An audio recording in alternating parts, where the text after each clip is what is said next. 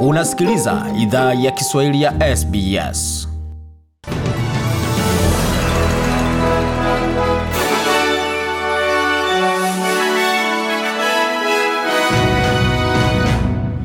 Unasikiliza idhaa ya Kiswahili ya SBS na hapa ikiwa ni taarifa kamili ya habari ikisomwa na Migode Migerano. Waziri Mkuu Scott Morrison amesema uwekezaji wa dola milioni 60 katika utalii ambao umetengwa katika bajeti ya shirikisho utasaidia kurejesha ajira katika eneo la kaskazini Queensland. Mfuko huo wa uwekezaji unajumuisha dola milioni 45 katika muda wa miaka mbili kwa shirika la Tourism Australia ili liweze lenga maeneo ya kanda yanayoathiriwa na uhaba wa watalii wa kimataifa. Uwekezaji wa ziada wa dola milioni 15 utatolewa hususan kwa shirika la utalii la Tourism Tropical North Queensland kwa shughuli za kuwavutia wageni watembelee eneo la Great Barrier Reef. Akizungumza kutoka Cairns mapema hii leo Jumanne, Bwana Morrison alisema muda umewadia kwa watalii wenye viza za kufanya kazi kurejea katika eneo hilo na To those backpackers who are here in Australia, it's time to come back up north uh, because there's going to be lots of tourists coming. Anasema kwa watalii wenye viza za kufanya kazi ambao wako Australia, muda umefika kurejea katika maeneo ya kaskazini, kwa sababu kutakuwa watalii wengi ambao watakuwa wanakuja na biashara za hapa zitakuhitaji ufanye kazi huku. Pia nataka kuhamasisha mje huku kaskazini, kutakuwa fursa nyingi, na naweza sema hivyo pia kwa Waustralia wengine. Wakati huo mweka hazina wa chama cha Leba Jim Chalmers amesema tangazo za bajeti ya serikali shirikisho motisha yake kimsingi ni uchaguzi. Bwana Chalmers ameongezea kuwa bajeti hiyo inastahili kuwa bajeti inayolenga siku za usoni, si tu uchaguzi. Now, if this government truly cared about the cost of living pressures on Australian working families, they wouldn't have spent the best Anasema kama bajeti hii na ilikuwa inajali maslahi ya maisha ya wa- Australia kawaida, mtihani wa bajeti hii ni je, inapunguza shinikizo kwa gharama ya maisha kwa wajibikishaji, na je, inalenga tena jamii zilizokabiliwa na mafuriko na zile zilizoathiriwa na majanga ya asili? Je, inaanza kukabiliana na uporaji na matumizi mabaya yanayoelezea bajeti hii na kuirejesha tena katika hali ya uwajibikishaji? Na je, inafanya uchumi wetu kuwa na hali ya ustahimilivu na bajeti zetu za familia kustahimili? Na je, inainua kiwango cha kasi kwa uchumi wa Australia? Bwana Chama Zapo akiwa na maswali mengi, majibu yakiwa ni machache. Na kiongozi mpya wa jimbo la kusini Australia Peter Malanauskas ametangaza mageuzi kwa usimamizi wa uviko katika jimbo hilo. Ameongeza kuwa baraza lake la mawaziri litachukua nafasi ya kamati ya uviko 19 ambayo ilikuwa ikihudumu kwa swala hilo. There will be a change to policy and process in respect to COVID management in the state of South Australia under my leadership. Anasema kutoka mageuzi kwa sera na michakato kwa usimamizi wa uviko katika jimbo la kusini Australia chini ya uongozi wangu. Naweza tangaza leo kuwa kamati ya utayari ya uviko inawekwa kando na nafasi yake itachukuliwa na kamati ndogo ya baraza la mawaziri. Kamati hiyo ndogo ni baraza la usimamizi wa dharura, alisema Bwana Malanauskas. Amesema pia kuwa anataka baraza la mawaziri liwe na nafasi muhimu katika usimamizi wa uviko ambao utakuwa sambamba na sera ya taifa. Ametangaza pia kuwa mbunge wa Kona Chris Picton atakuwa waziri wa afya na ustawi wa jimbo la kusini Australia. Tukiangazia taarifa zingine ambazo tumeandalia ni pamoja na kwamba rais wa Ukraine Volodymyr Zelensky amewatolea wito raia wa nchi hiyo kuendelea na mapambano dhidi ya wanajeshi wa Urusi katikati ya ongezeko la mashambulizi dhidi ya raia. Akizungumza kwa njia ya video, bwana Zelenski amesema kwamba wameona na wametumwa wakifyatua risasi kwa watu walio huru na kuwataja wanajeshi wa Urusi kama watumwa wa propaganda.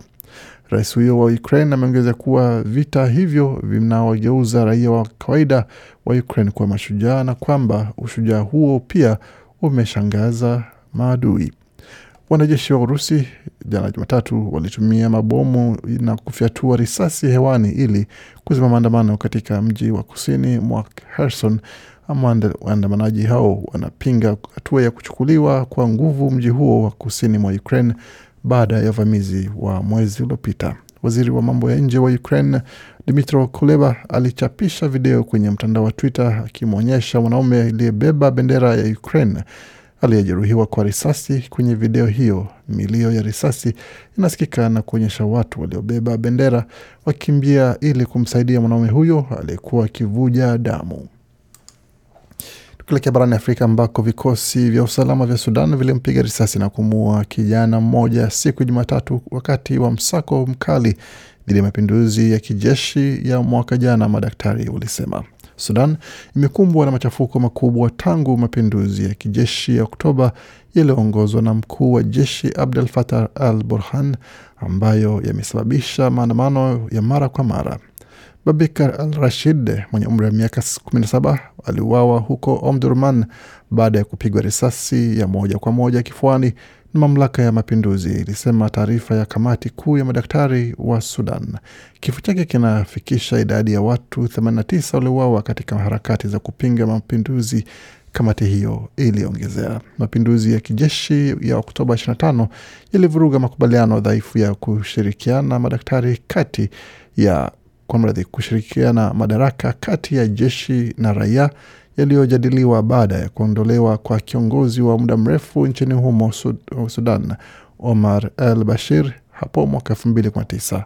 Maandamano ya Jumatatu yalifanyika haswa katika mji mkuu wa Khartum na miji jirani ya Omdurman na kaskazini mwa Khartum. Vikosi vya usalama vilifyatua gesi ya kutoa machozi ili kuzima maandamano hayo, kwa mujibu wa walioshuhudia. Maandamano Jumatatu yalikuja huku Marekani ikisema kwamba imeweka vikwazo kwa Central Reserve Police ama CRP nchini Sudan kutokana na matumizi yake ya nguvu kupita kiasi dhidi ya waandamanaji wanaounga mkono demokrasia, kulingana na waziri wa fedha Bwana Brian Nelson. Tukielekea nchini Kenya ambako serikali ya taifa hilo imesema kuwa inatarajia uchumi wake kuimarika kwa asilimia sita mwaka huu baada ya kunawiri kwa asilimia 9.9 katika robo ya tatu ya mwaka wa kifedha wa 2021 pamoja na kuongezeka kwa mapokeo ya fedha kutoka raia wake wanaoishi ughaibuni. Serikali hiyo ya Rais Kenyatta, baada ya kushuhudia ukuaji wa uchumi wake kupungua kwa asilimia 0.3 mwaka wa 2022 na 21 kutokana na athari ya maambukizi ya virusi vya korona, pamoja na kiwango cha mfumuko wa bei za bidhaa kupanda hadi asilimia 5.4 mwaka huo kutokana na maambukizi ya virusi vya korona, imesema kuwa kuongezeka kwa mapokeo ya fedha kutoka kwa raia wake wanaoishi ughaibuni kumesababisha uchumi wake kuimarika kwa asilimia sita mwaka huu. Haya yalibainika Jumatatu wakati wa mkutano wa mashauriano kati ya kamati ya kitaifa ya utekelezaji na maendeleo ya serikali kupitia mawaziri mbalimbali mbali na washirika wa maendeleo, mabalozi wa nchi za kigeni na wawekezaji nchini Kenya. Uchumi wa Kenya uliongezeka kwa asilimia tano mwaka elfu mbili kumi na tisa na mwaka elfu mbili ishirini. Serikali inaelezea kuwa viashirio vikuu vya uchumi kuimarika kwa haraka kunatokana na maboresho ya ajabu yanayoshuhudiwa katika sekta ya huduma ya viwanda.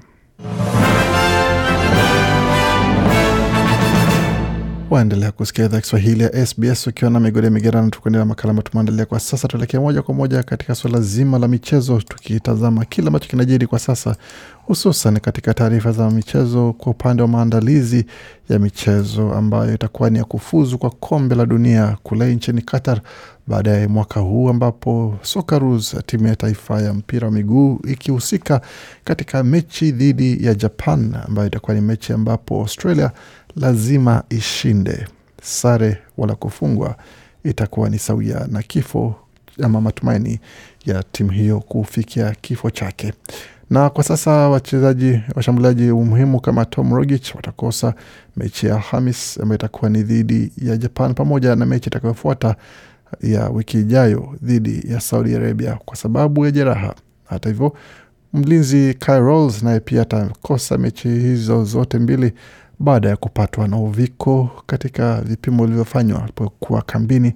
Na mchezaji mwingine Alex Wilkinson, Wilkinson ambaye amecheza mara kumi na sita kwa Australia kwa sasa anaingia katika kikosi hicho katika nafasi ama safu ya ulinzi kuweza kuchukua nafasi ya Rolls ambaye amepata uviko kumi na kumaanisha kwamba sasa Alex Wilkinson hatatumikia CNFC, badala yake atajibu wito wa taifa. Ryan McGowan kwa sasa naye pia ambaye anacheza mchezo wa kulipwa kule Kuwait ataelekea moja kwa moja hadi Saudia baada ya kupata nafasi ya kuweza kuitwa na katika kikosi hicho kwa kuweza kuongezea nguvu safu ya ulinzi ya timu ya taifa ya Australia. Na kutakuwa na mengine mengi zaidi ambayo tunaweza kuwaletea katika taarifa za michezo, lakini kwa sasa tutazame hali ilivyo katika masoko.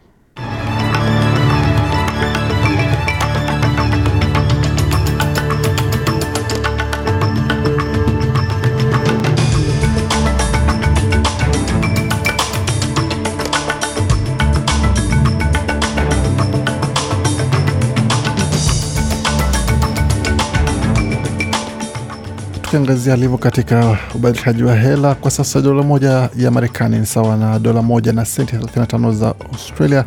Dola moja ya Australia ikiwa na shilingi elfu 1712 na senti 17 za Tanzania, na dola moja ya Australia sawa na shilingi 84 na senti 61 za Kenya, wakati dola moja ya Australia sawa na shilingi 2649 za Uganda. Dola moja ya Australia sawa na faranga 758 za Rwanda na dola moja ya Australia sawa na faranga 1486 na senti 85 za Congo, wakati dola moja ya Australia sawa na faranga 1519 za Burundi. Hapo basi, kama una nia ya kutuma hela nyumbani, umejua viwango vikoje kwa sasa, lakini tembelea mtandao unaotumia kuweza kujua kwa uhakika zaidi, maana vinabadilika sekunde baada ya nyingine. Lakini katika utabiri wa hali hewa mjini Adelaide kwa sasa nyuzi joto kwa sasa ni 22.2, wakati mjini Brisbane ni 26, Canberra zikiwa ni 27.1, Darwin 28.5, Hobart 16.8, Perth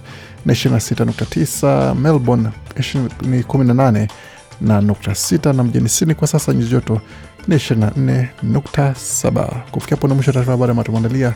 Bakia nasi kwa makala mengine ambayo anakujia muda usio mrefu, lakini pia tembelea tovuti yetu sbs.com.au mkwaju Swahili kwa makala haya na mengine mengi zaidi tuliowaandalia.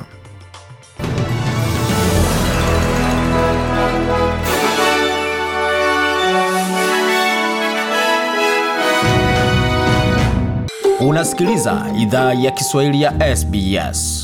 Karibuni tena katika makala idhaa ya Kiswahili ya SBS ikiwa na migode migerano, tukuletea makala kutoka studio zetu za SBS na mtandaoni, anwani ambayo ni sbs.com.au mkwaju swahili, na kama kawaida wazapata makala pia kwenye ukurasa wa Facebook, facebook.com mkwaju SBS Swahili. Kwa sasa tuelekee moja kwa moja hadi jijini Nairobi ambako mwandishi wetu Jason Nyakundi anatusubiri na yalojiri wiki iliyopita pamoja na mengine mengi zaidi mapya. Uhusiano mbaya kati ya majirani Rwanda na Uganda ambao umekuwa ukiendelea kwa miaka michache iliyopita unaonekana kuanza kuboreka. Hii ni baada ya mwana wa rais wa Uganda Yoweri Museveni, Luteni Jenerali Muhoozi Kainerugaba kuwasili mji mkuu wa Rwanda Kigali siku ya Jumatatu. Haya yalijiri wiki saba baada ya Luteni Jenerali Kainerugaba kukutana na Rais Paul Kagame mjini Kigali katika ziara ya kurejesha uhusiano baina ya nchi hizo mbili. Ziara ya Luteni Jenerali Kainerugaba wakati huo ilifuatiwa na tangazo la Rwanda kwamba mpaka kati ya Uganda na Rwanda uliofungwa tangu mwaka 2019 ungefunguliwa tena Januari 31 mwaka huu.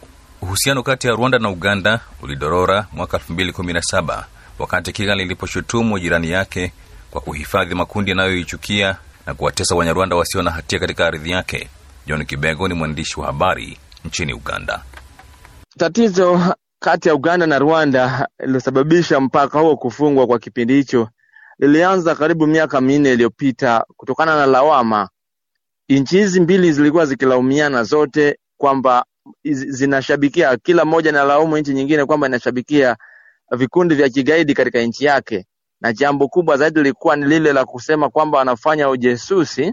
Um, Rwanda inatuma majesusi nchini Uganda uh, ili kuweza kufanya vitendo ambavyo vinaipinga serikali ya Rais Museveni na hapo hapo hatua ikatokea kwamba serikali ya Uganda ikawakamata Wanyarwanda kadhaa na kuwazuia. Hivyo Rwanda ikatuhumu kwa kuwateka nyara Wanyarwanda, na hapo uhasama ndipo ulianzia huko Rwanda, naye serikali ya Kigali ikisema kwamba Rais Museveni anaunga mkono uasi dhidi ya serikali ya Paul Kagame.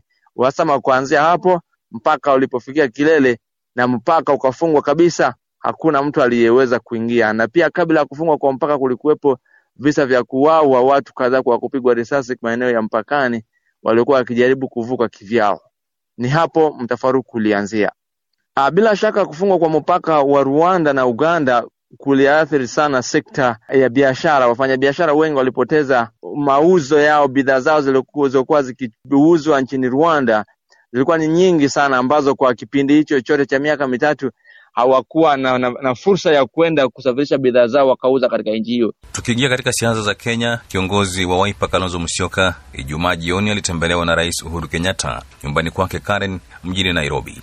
Kwenye ujumbe aliyoweka katika akaunti yake ya Twitter Jumamosi, Bwana Musyoka alielezea fahari ya kutembelewa na Rais Kenyatta.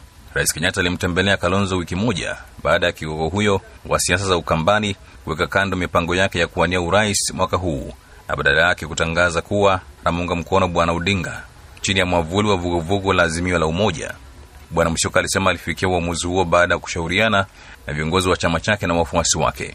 Hata hivyo, baada ya kutoa tangazo hilo Machi kumi na mbili mwaka huu, Bwana Mshoka amekuwa akitoa kauli za kukanganya. Wakati mmoja alidokeza kuwa atajiondoa kutoka muungano huo ikiwa Bwana Odinga hatamteua kuwa naibu wake na kumtengea thuluthi moja ya nyadhifa serikalini. Na kwenye mahojiano na redio moja siku ya Ijumaa, Bwana Musyoka alisema kwamba haamini kuwa Bwana Odinga atatimiza yale yaliyoko kwenye makubaliano ambayo alitia saini KCC Nairobi. Wakati mmoja alidai kuwa katibu mkuu wa Wiper Shakila Mohamed hakufahamu yale ambayo yalikuwa katika mkataba aliyoutia saini pamoja na makatibu wa vyama vingine tanzu katika muungano wa Azimio la Umoja. Lakini kwenye mahojiano na runinga ya Citizen Ijumaa usiku, Bwana Musyoka tena alibadili kauli na kusema kwamba yeye na Bi Shakila walifahamu fika masuala yote yaliyokuwa ndani ya mkataba huo. Wadadisi wanasema kwamba ni kutokana na hatua yake ya kutoa kauli za kukanganya imani yake kwa Azimio la Umoja, ambapo Rais Kenyatta aliamua kumtembelea kwa mazungumzo zaidi. Na katika upande mwingine, naibu rais William Ruto anakabiliwa na kibarua kigumu cha kuteua mwaniaji mwenza, kuimarisha uhusiano na vyama vidogo na kukwepa visiki anavyowekewa na serikali, huku akianza rasmi safari ya kuelekea Ikulu. Dr Ruto juzi aliidhinishwa na chama chake cha United Democratic Alliance UDA kuwa mwaniaji wa urais katika uchaguzi mkuu wa Agosti 9 katika mkutano wa wakuu wa wajumbe uliofanyika uwanjani Kasarani, Nairobi. Chama hicho kilimpa Ruto mamlaka ya kushauriana na vyama vingine na kutia saini mkataba wa maelewano na vyama vitakavyojiunga na muungano wa Kenya Kwanza.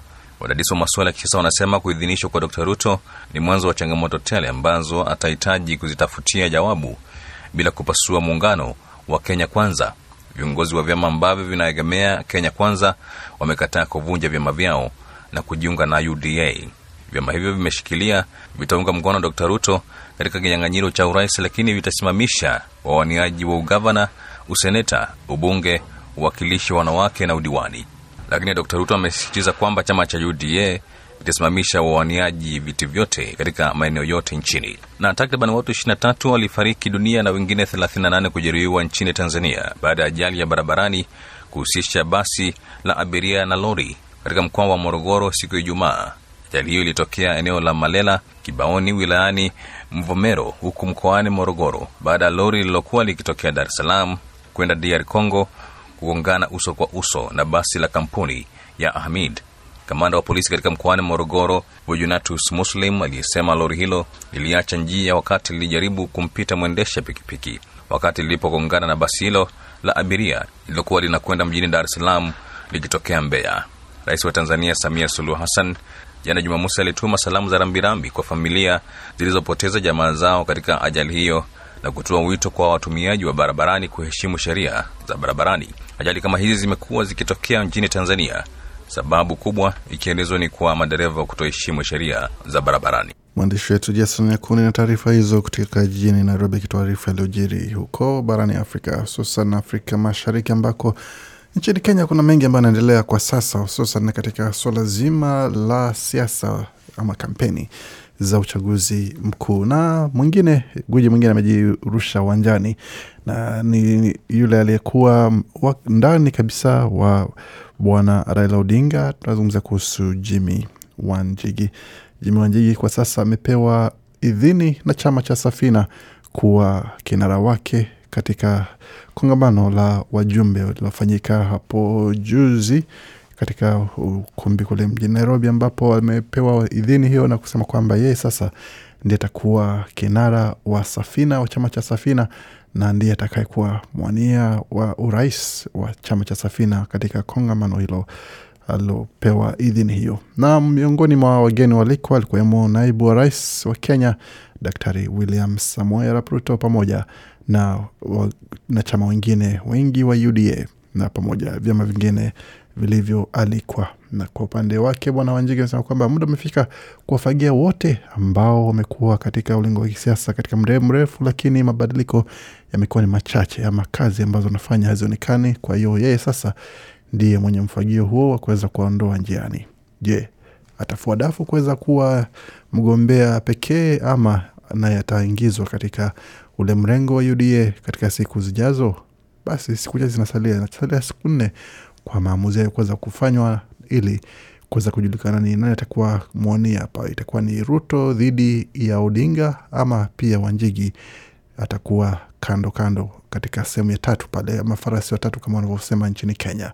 Yote hayo tutaweza kujua katika siku chache zijazo.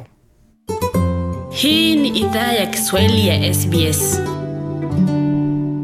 Na mwendelea kuisikia idhaa ya Kiswahili ya SBS ikiwa na migode migerano katika studio za SBS, tukiendelea makala matumwandalia ambayo zakapata yote kwenye tovuti yetu sbs.com.au mkwaju swahili, pamoja na kupata ratiba ya makala tunapeperusha, pamoja na makala mengine mengi zaidi ambayo yamehifadhiwa pale kwa ajili ya matumizi yako pamoja na wengine ambao unaoshirika nao. Kumbuka pia kwamba wazapata makala haya kwenye ukurasa wetu wa Facebook, facebook.com mkwaju SBS Swahili na usa pia kwamba unaweza ukatuandikia kwa barua pepe swahili.program at sbs.com.au iwapo unalota la kutujuza, kama unapendekeza makala ama hata kama una maoni yoyote kuhusu yale ambayo umesikia, unakaribisha kuweza kuchangia maoni yako muda na wakati wowote unaokufaa ama kwa raha zako. Lakini kwa sasa tuzungumzia suala zima la afya, hususan afya ya moyo. Kila mtu anao na kila mtu ana wajibu wa kuweza kujikinga dhidi ya magonjwa ya moyo, na ni kwa maslahi yako kujua cha kufanya namna ya kuweza kujikinga maradhi ya moyo. Ugonjwa wa moyo ni sababu kubwa ya kifo nchini Australia. Kwa wastani, Mwaustralia mmoja hufa kila dakika kumi na mbili kwa sababu ya ugonjwa wa moyo. Inapokuja kwa suala la mshtuko wa moyo, Mwaustralia mmoja hufa karibu kila saa moja. Je, unajua jinsi ya kutambua dalili za mshtuko wa moyo na cha kufanya inapotokea? Haraka unavyotambua dalili za mshtuko wa moyo na kutafuta matibabu, ndivyo utakuwa na fursa zaidi ya uponaji kamili. Kwa mujibu wa Australia Wide First Aid, ugonjwa wa moyo umekuwa sababu kubwa ya vifo vyote vya kwa zaidi ya nusu ya karne hapa nchini Australia. Data kutoka ofisi ya takwimu ya Australia inayojulikana kwa ufupi kama ABS imebaini kuwa takriban watu elfu kumi na tatu walikufa kwa sababu ya ugonjwa wa moyo nchini Australia katika mwaka wa elfu mbili na ishirini na moja. Tumeuliza daktari wa moyo Gary Jennings kutoka shirika la Heart Foundation kinachoendelea haswa mtu anapopata mshtuko wa moyo. Alisema kwamba What happens is um, it's when there's a narrowing and a blockage of one of the main arteries that supply the heart muscle, and the heart muscle doesn't get enough. Daktari Jennings amesema kwamba kinachotokea ni wakati kuna kupungua na kuziba kwa mishipa inayotoa huduma kwa misuli ya moyo, na misuli ya moyo haipati hewa safi ya kutosha pamoja na virutubisho vingine, kwa hiyo haiwezi pona chini ya mazingira hayo. Wakati ishara za onyo zinazotofautiana mtu kwa mtu mwingine, kuna ishara kadhaa za kawaida za mshtuko wa moyo. Daktari wa moyo Rob Perel kutoka Queensland Cardiovascular Group amesema unastahili kuwa makini kuhusu maumivu ya kifua. Kwa sababu? The first sign is pain, chest pain, and the chest pain, if it's an acute heart attack, will be Anasema ya kwanza ni maumivu, maumivu ya kifua. Na maumivu ya kifua na maumivu mabaya na hayaishi. Kawaida yatakuwa katika upande wa kushoto wa kifua, ila inaweza kuwa katika pia sehemu nyingine. Maumivu hayo utayahisi kuanzia sehemu ya kushoto ya mdomo hadi katika mkono wa kushoto. Hiyo ni moja ya aina ya maumivu ya kifua. Kuna aina nyingine inayoitwa angina ambapo mtu anapata maumivu sugu na pia yanasababishwa na ugonjwa wa mishipa ya moyo, ila sio mshtuko wa moyo. Haya yanaweza kuwa maumivu mabaya unapotembea, kisha yanapotea unapopumzika, na ni katika sehemu moja. Dalili zingine zinajumuisha kuwa na hisia ya kunyongwa kooni, kuhisi ni kama mikono yako ni mizito, kupungukiwa kwa pumzi, kuhisi kwamba una kichefuchefu, kuwa na joto la baridi pamoja na kuhisi kizunguzungu. Daima piga simu kwa namba hii sufuri sufuri sufuri mara moja kama unahisi wewe au mtu mwingine huenda anakumbwa kwa mshtuko wa moyo. Hilo linapotokea, Daktari Rob Perel amesema kwamba kuna vitu kadhaa unaweza fanya kupata msaada. The only thing you can really do about it is get to hospital as quick as you can or call an ambulance. Anasema kitu cha pekee ambacho unaweza fanya haswa ni kufika hospitalini haraka wezavyo, au ita gari la dharura la wagonjwa. Unaweza tumia aspirin wakati huo, maana itakusaidia. Maafisa wa dharura watakupa aspirin watakapowasili. Unastahili keti na epuka kuweka shinikizo zaidi kwa moyo wako hadi mtu atakapofikisha mahali ambapo unaweza fanyia uchunguzi wa matibabu ya kina. Huenda hautakuwa na uhakika kuwa unakumbwa kwa mshtuko wa moyo, ila kama kuna shaka lolote, nenda hospitalini. Dr Gary Jennings amesisitiza kuwa kila dakika ni muhimu na Quite often, you might think someone's having a heart attack and they're not, uh, but that doesn't matter. Nasema mara nyingi unaweza dhani mtu anapata mshtuko wa moyo, ila sivyo. Ila hiyo haimaanishi kuwa si muhimu. Ni bora zaidi kwa watu kufanyiwa vipimo na kupatwa wako sawa, badala ya kuwakosa watu ambao wamekumbwa na mshtuko wa moyo na wanaacha hali kuwa tete, kwa sababu katika kisa hiki matibabu yanahitajika haraka. Kila dakika inaweza saidia kuokoa misuli ya moyo na kuwa na maisha bora zaidi baadaye kwa watu.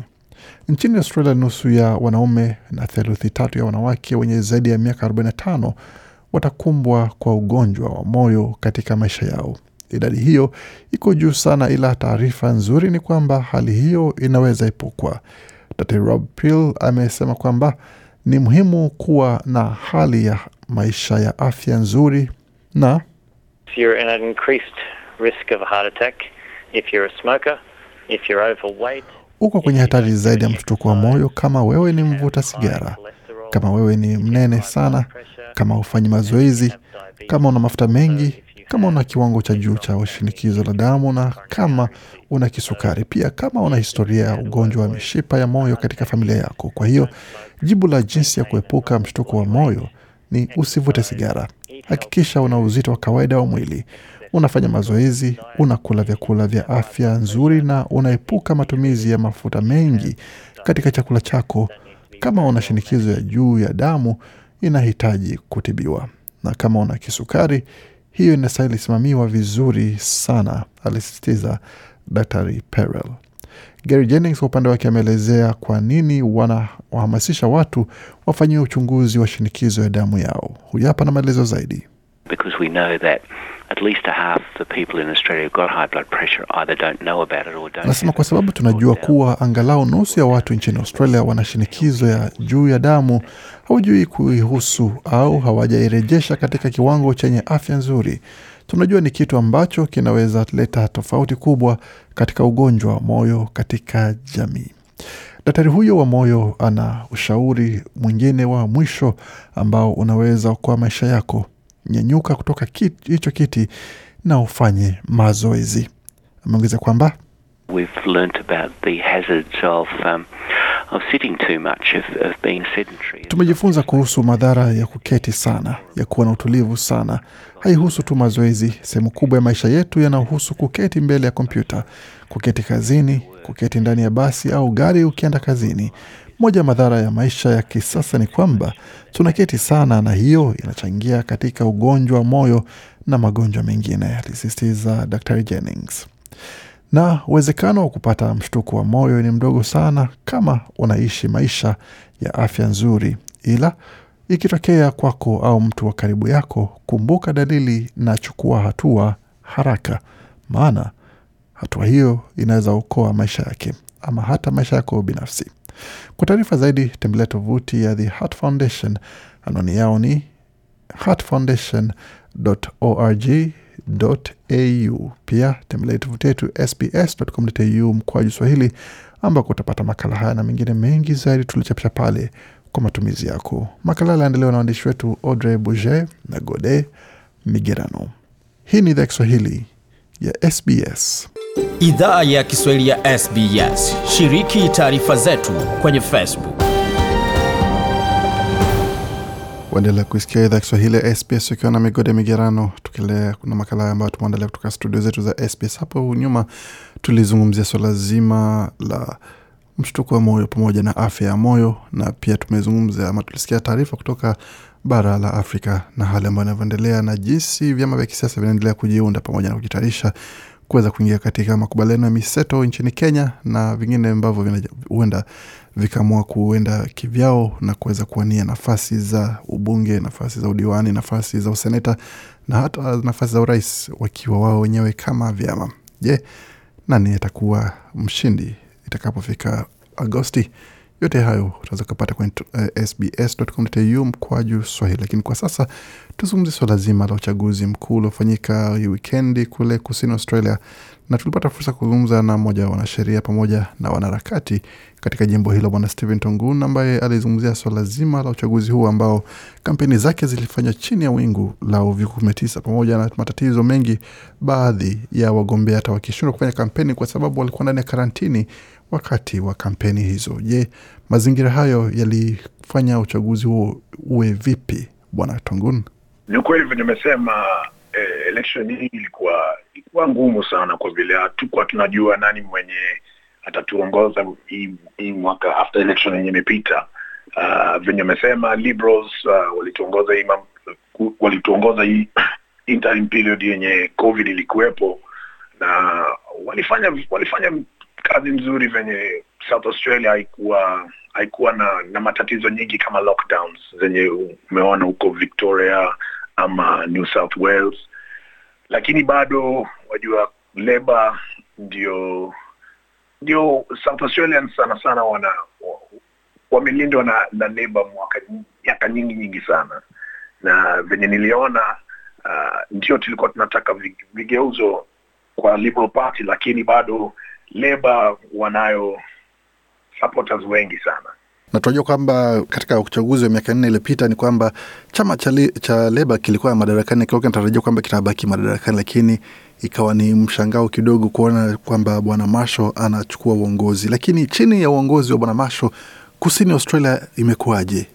Imekuwa mzuri. Wajua Australia siku hizi watu wana watu wananga, wanaona maendeleo imefanyika mabarabara zetu zimetengenezwa vizuri, kunazo ma highways na pia kuna infrastructure zenye zime, zimeenda mbali sana. Yani unaweza ona kwamba Labour walifanya kazi yenye tuna tuna enjoy sahii, lakini sasa hivi Liberals pia walishikwa kwenye kiwango yenye ilikuwa ngumu kiasi. Uh, COVID haikuwasaidia na pia policies ya Steve Marshall, pia kuna wengi walisema hakuwa anafanya kazi venye venye walikuwa wanataka. Kwa hiyo walikuwa wanataka afanyeje sasa? Maana yani, hana hawezi fanya miujiza zaidi. Wajua, sana sana South Australians uh, ni watu wenye wamependa wamependa wamependa masherehe nyingi tuna, tunaitwa festival state, manake kusipokuwa na festivals kuna watu pia watafurahi, na venye venye COVID ilifanyika naona kwamba wengi wao waliona kwamba Liberals hawezi hawezi kudeliver. Na sasa tunaona kwamba mmepata kiongozi mpya wa chama cha Leba, ni kijana na pia jina lake kidogo ni tofauti na majina ambayo yamekuwa mbele yake ya viongozi, ambapo kumaanisha kwamba wakiwa na asili kule ya Uingereza wengi wao naona kwamba jina ni tofauti kidogo, ni jina la kigeni sawia na wengine ambao tumetoka nchi tofauti ambazo si Uingereza. Je, hiyo imempa nafasi ya kuweza kupata huo ushindi ama ni sera ambazo alikuwa anauza? Naona kwamba imemsaidia, uh, imemsaidia sana kwa kwa vile community za Australia zenye zimetoka nchi zingine nyingi mengineo walikuwa wanaona kwamba kunao kunayo ile kiongozi yenye ina ina reflect society yenye tunaishi hapa South Australia. Uh, Labour wanayo members of parliament wengi wenye wametoka masehemu nyingi, na hiyo sana sana ina, ina, inapea watu confidence ku, kuvote na tunajua kwamba bwana Malanauskas alikuwa ni mmoja wa viongozi mahiri sana wa chama cha Leba katika upinzani. Je, alikuwa kiongozi wa aina gani katika upinzani na unahisi kwamba atakuwa kiongozi wa aina gani wa jimbo la kusini Australia? naona. Malanauskas atakuwa mtu mwenye atasaidia sana kuhusu vitu nyingi zenye zinahitaji vitu, vitu kama kazi. Kuna kuna watu wengi wenye wamekuwa wakitoka South Australia wakienda sehemu zingine kutafuta kazi, wakimaliza wakimaliza university wanaenda wanaenda Melbourne ama, ama Sydney sana sana kupata kazi. Naona Malanauskas anataka ku kuweka policies zenye watu wanaweza baki hapa South Australia ili tuweze ku, kusaidia hii sehemu yote hapa kusini. Katika uchaguzi huu kulikuwa na baadhi ya Waafrika ambao waliwania kama miaka nne iliyopita, ama kulikuwa na ukame wa Waafrika ambao waliweza kujitokeza nao kuweza kujipigia debe? Kulikuwa na ukame, Uh, tujaona watu wengi sana wenye wameweka mikono juu kuhusu mambo za election, na naomba ni wengi wetu tu, tu tuweke mikono juu pia, kwa vile sasa hivi venye tumekaa sasa Australia karibu miaka ishirini, ni vizuri kuona wale wenye wamekuja kutoka mbali na wanataka kutulinda kwenda mbali. Tukitazama matokeo ya uchaguzi tunaona kwamba chama cha Leba kimeshinda viti ishirini na sita chama cha Liberal kikiwa bado kinakuwa na matatizo. Hii ni baada ya asilimia hamsini na nne na nukta nne ya kura kuhesabiwa ikiwa ni dakika kumi na tisa zilizopita. Ni kusema kwamba hesabu bado zinaendelea, lakini serikali tayari mpya imeshatangazwa na kunakuwa na wasiwasi pia kwa upande wa kiti cha bwana Stephen Mashu kwamba huenda naye aka- akakipoteza na kiti pia. Kwa upande wenu kama Waafrika pale, vipaumbele vyenu kwa serikali mpya ya Leba ni gani? Tunajua kwamba serikali ya Leba inakuwa ni rafiki sana na jamii ya Waafrika. Kwa hiyo kwa upande wenu ni vipi ambavyo mngependa kuona kwamba Peter Malanauskas na serikali yake inalenga zaidi? tunapenda sana kama Leba government inaweza katusaidia mambo za sana na maviza yenye zinazosaidia mafamilia kuja pamoja na vitu vitu pia kuhusu community centers na pia policies zenye zitasaidiana sana sana vijana na wale watu watoto wadogo wenyewe pia wana, wana, wanakuwa wanakuwa hapa wanataka ku, kuona maendeleo. Uh, si, si, sidhani kuna wengi wenye wana, wanataka kuenda mbali, lakini kwa kwa vile hakuna kazi wata, watapata zile opportunities zitawakujia wakienda sehemu kama Melbourne ama Sydney.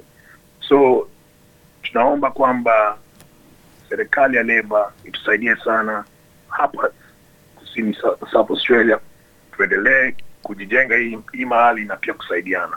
Tunajua kwamba umekuwa hapa muda mrefu, umetengeneza jina na jina lako ni kubwa sana pale kusini Australia. Je, katika miaka minne ijayo kuna uwezekano kwamba utaanza kuanza nawe kidogo kidogo kwanza kuingia katika ulimwengu wa kisiasa ili miaka miaka nne ijayo tuweze kuona bwana Tongun naye akiingia bungeni?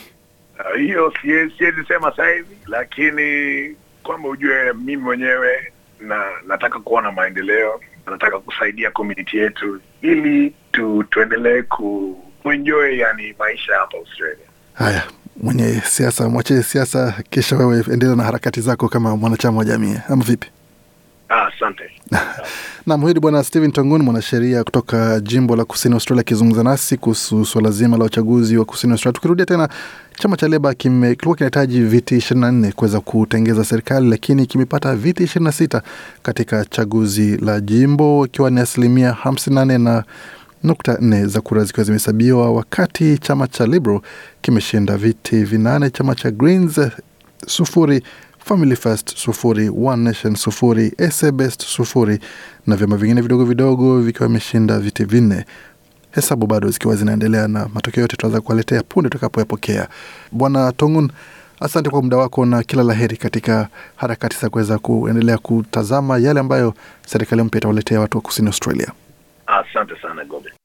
Idhaa ya Kiswahili ya SBS katika simu ya mkononi, mtandaoni na kwenye redio.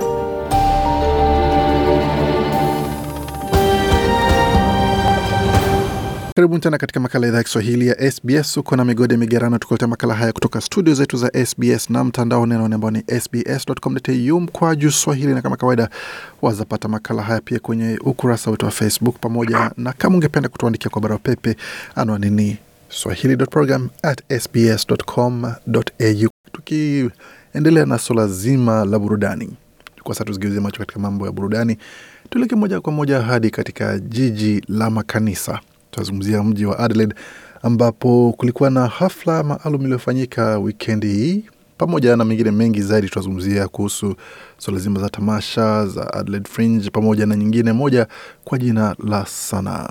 Na kujua mengi zaidi, tuzungumze na mmoja wa wataalam masuala hayo ya sanaa pamoja na, ta, na burudani. Tutazungumzia kuhusu bwana Top Gun Stephen Tongun kwa jina lake rasmi, lakini katika jina la kazi wanamjua kama Top Gun. Hujambo? Ah, mzima sana, nashukuru sana. Karibu karibu kabisa. Tueleze mwaka huu maswala ya burudani yamekuwaje hapo kusini Australia? Ah, Australia huku yani, kuna vitu nyingi zinafanyika. Hii hii venye unaangalia, tunayo Fringe Festival hapa Adelaide, na kila mtu wanga wanaangalia kwamba ni siku ya kufurahia, so watu wengi wamefurahi kwani Mm, kwa sababu burudani imekuwa ni nyingi tena ndefu sana.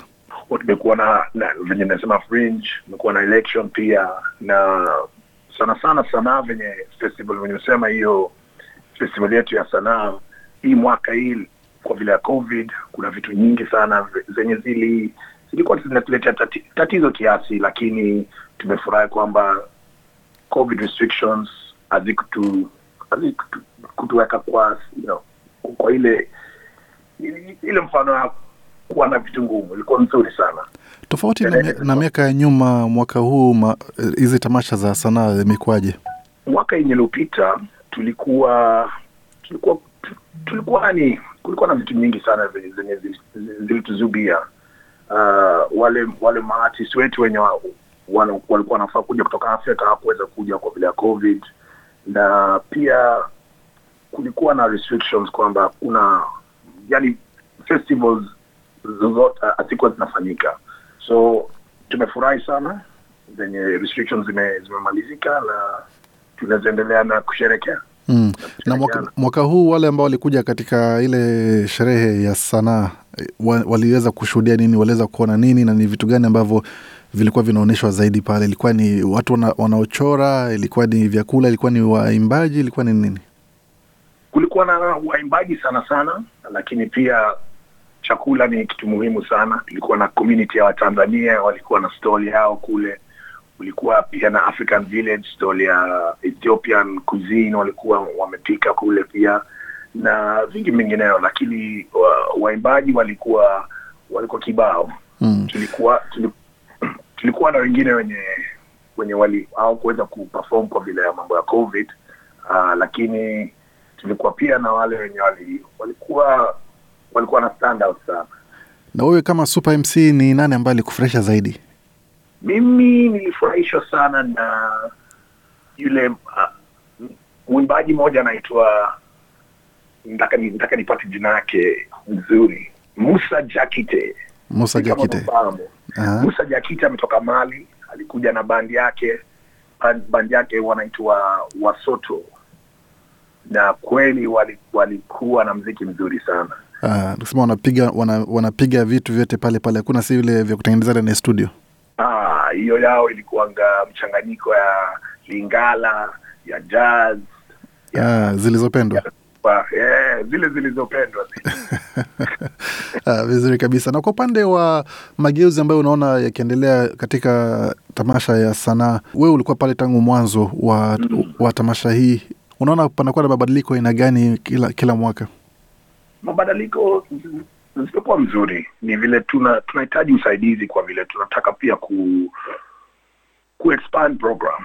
Kue, tunataka kuenda kusaidia watu wa shule watoto wa shule uh, kwa vile wanajua maneno ya arts pia haijakuwa yani inapewa priorities kwa kwa ya mambo ya ya ya, ya, ya policies sana sana so sanaa tunajaribu tu ku, ku, kusupport watoto na pia kuwaelezea kwamba unayo future pia kama unataka kuwa mchoraji kama unataka kuwa mtu wa kuimba. Hizo vitu zote ni vitu muhimu kwa hii society yetu. Mm. Na kile ambacho watu watarajie katika mwaka ujao ni mipango gani ambayo mnapanga, ama kwa sasa bado mnaendelea kuangalia vile mambo yalienda mwaka huu kabla mwanze kuweka mipango ya mwaka unaokuja?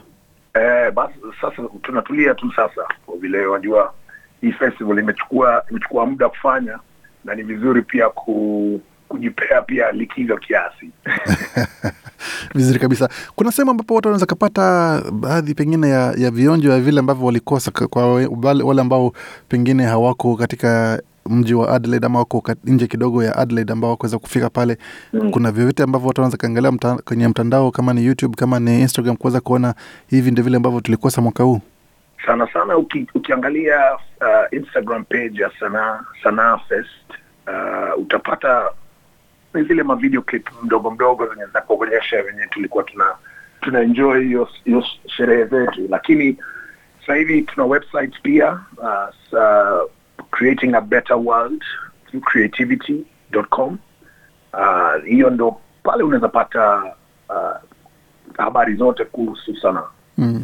Najua kwamba ambapo kuna watu wengi wanasiasa wakosi. Kulikuwa na wanasiasa ambao walikuja kuweza kujiuza kidogo, maana ilikuwa pia ni siku ya kupiga kura hapo kusini Mm. Australia. Kulikuwa na fursa wanasiasa waje kidogo kuambia watu e, bwana, leo pia tuna jambo letu pale kwenye ile, ile kile kituo cha kupiga kura, Ah, wana, wa, kila mtu alikuja kusherehe kusema kweli, ama watu wanaenda kupiga kura ndio wanakuja pa kupiga sherehe sasa. ndio hivyo. Kwamba wal- wal- walishajua nani alikuwa ameshinda, Ah, walikuja ku kunapiga kura kisha nakuja kujipa shukrani kwenye Sanaa Festival. Basi ndio hiyo ndo Ah, vizuri kabisa. Bwana Top Gun, asante sana kuzungumza nasi na hongera tena kwa kuweza kuandaa tamasha nzuri ambayo ime- imevuta watu wengi sana wa kusini Australia na sana sana wale ambao wanaishi mjini Adelaide.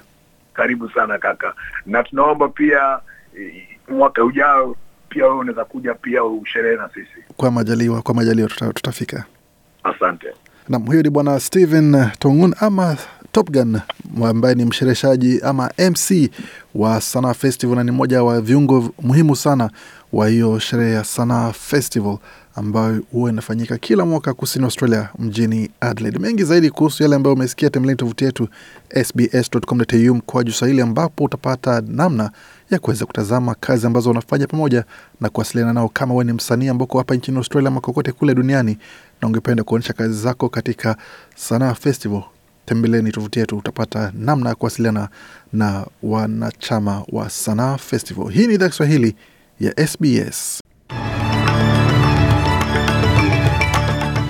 Na serikali ya shirikisho imewaalika watalii katika maeneo ya kaskazini Queensland baada ya kutangaza mfuko wa uwekezaji wa kufufua utalii katika maeneo hayo, wakati kusini Australia serikali mpya yapiga kalamu kamati inayosimamia uviko na kamati dogo la baraza la mawaziri kuchukua wadhifa huo, wakati idadi ya waliouawa katika maandamano yanayopinga utawala wa jeshi nchini Sudan yaendelea kuongezeka Kenya, huku kitamba baada ya uchumi wake kukua kwa asilimia sita. Na katika taarifa za michezo, timu ya taifa ya mpira wa miguu yaendelea na maandalizi ya kupambana na Japan na Saudi Arabia katika mechi ya kufuzu kwa kombe la dunia nchini Qatar. Unasema kwamba SBS itakuletea mechi za kufuzu kwa kombe la dunia kwa timu za Afrika, Mali ikifanya kazi kwa mradhi no, si Mali bali Senegal wakimenyana na Misri katika mechi ya marudio ya fainali ya kombe la Afrika mapema mwaka huu. Je, unataka kusikiliza taarifa zingine kama hizi? Sikiliza zilizorekodiwa kwenye Apple, Google, Spotify au popote pale unapozipata.